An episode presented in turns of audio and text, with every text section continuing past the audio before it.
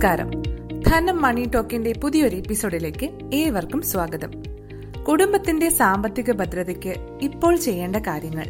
ഇതാണ് ഇന്നത്തെ ധനം മണി ടോക്കിന്റെ വിഷയം.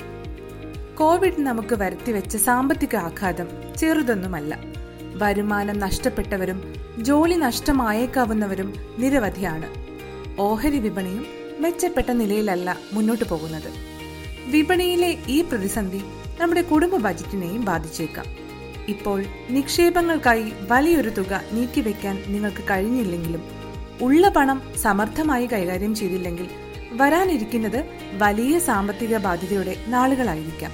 ഇതാ അതൊഴിവാക്കാൻ ഇപ്പോൾ തന്നെ അത്യാവശ്യമായി നിങ്ങൾ ചെയ്യേണ്ട കാര്യങ്ങളാണ് ഇന്നത്തെ മണി ടോക്കിലൂടെ വിശദമാക്കുന്നത്. ആദ്യം തന്നെ എമർജൻസി ഫണ്ട് വർദ്ധിപ്പിക്കുക എന്നതാണ്. കൊറോണ വൈറസ് പ്രതിസന്ധി ഇതിനകം തന്നെ ആഗോള സമ്പദ് വ്യവസ്ഥയെ ബാധിച്ചിട്ടുണ്ട്.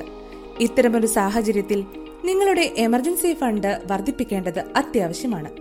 പുറത്തു പോകുന്ന ചെലവുകൾ വിവാഹവും പാർട്ടികളും ഉല്ലാസയാത്രകളും പോലെ മാറ്റിവെക്കാവുന്ന അധിക ചെലവുകൾ എല്ലാം കുറഞ്ഞ സാഹചര്യത്തിൽ നിങ്ങളുടെ എമർജൻസി ഫണ്ടിലേക്ക് ഈ പണം ഉടൻ തന്നെ നീക്കണം. ഈ ഫണ്ടിന് നിങ്ങളുടെ ആറ് മാസത്തേക്കുള്ള ചെലവുകളുടെ അത്രയെങ്കിലും തുകയുണ്ടാവണം. കോവിഡ് മൂലം സമീപഭാവിയിൽ എന്തെങ്കിലും വരുമാന നഷ്ടമുണ്ടായാൽ നിങ്ങളുടെ എമർജൻസി ഫണ്ട് നിങ്ങളെ സഹായിക്കും.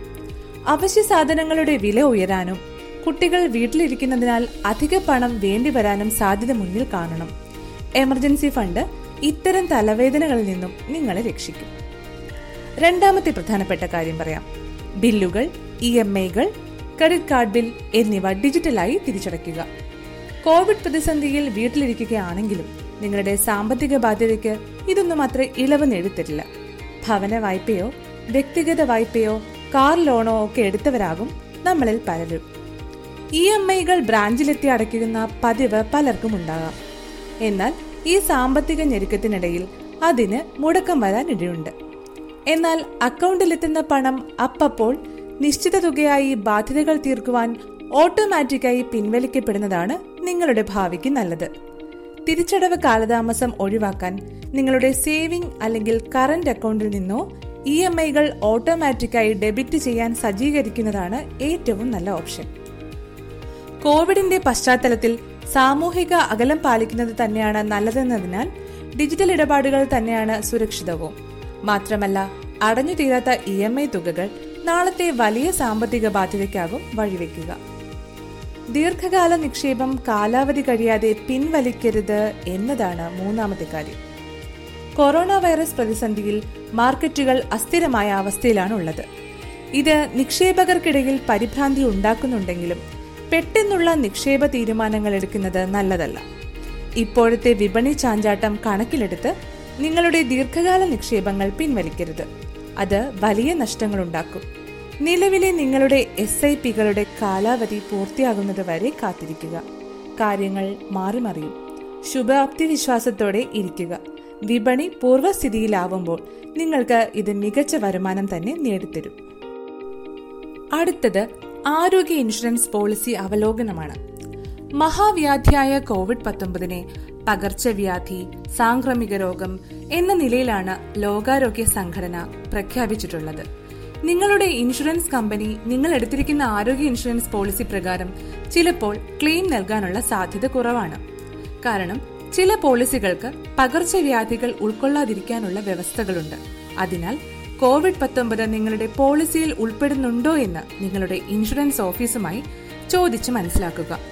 കൂടാതെ പോളിസി രേഖകൾ വായിക്കുകയും ഇതിനെക്കുറിച്ച് അറിയാൻ നിങ്ങളുടെ ആരോഗ്യ ഇൻഷുററുമായി ഉടനെ ബന്ധപ്പെടുകയും വേണം. നിങ്ങളുടെ ഇൻഷുറൻസിൽ ഇതില്ലെങ്കിൽ പേടിക്കേണ്ട. ഇൻഷുറൻസ് പോർട്ടബിലിറ്റി പോലുള്ള നിരവധി മാർഗങ്ങൾ ലഭ്യമാണ്. അവ നോക്കുക. ഡിജിറ്റൽ ഇടപാടുകൾ കുറിച്ചു വെക്കുക എന്നതാണ് അവസാനത്തെ പ്രധാനപ്പെട്ട കാര്യം. ഡിജിറ്റൽ പണമിടപാടുകൾ വർദ്ധിക്കുകയും നേരിട്ടുള്ള പണമിടപാടുകൾ കുറയുകയും ചെയ്തതിനാൽ ഏതൊക്കെ ഡിജിറ്റൽ ഇടപാടുകൾ നടത്തിയെന്നത് നിങ്ങൾ മറന്നുപോകാൻ ഇടയുണ്ട് അതിനാൽ തന്നെ ഡിജിറ്റൽ ഇടപാടുകൾ ആർക്ക് എന്തിന് എത്ര എന്ന് എഴുതി സൂക്ഷിക്കേണ്ടതാണ്. പിന്നീട് സ്റ്റേറ്റ്മെന്റ് പരിശോധിക്കാനും ശ്രദ്ധിക്കണം. ഡിജിറ്റൽ ഇടപാടുകൾ അധികമായി ചെയ്യുമ്പോൾ പാസ്വേഡുകളും രഹസ്യ കോഡുകളും ഒക്കെ ചോർന്നു പോകാൻ ഇടയുണ്ട്. അതിനാൽ അവ ഒഴിവാക്കാനായി ഇടപാടുകൾ സസൂക്ഷ്മം ചെയ്യാൻ ബാങ്കിന്റെ ഡിജിറ്റൽ ഇടപാട് വിഭാഗവുമായി ആശയവിനിമയം നടത്തണം.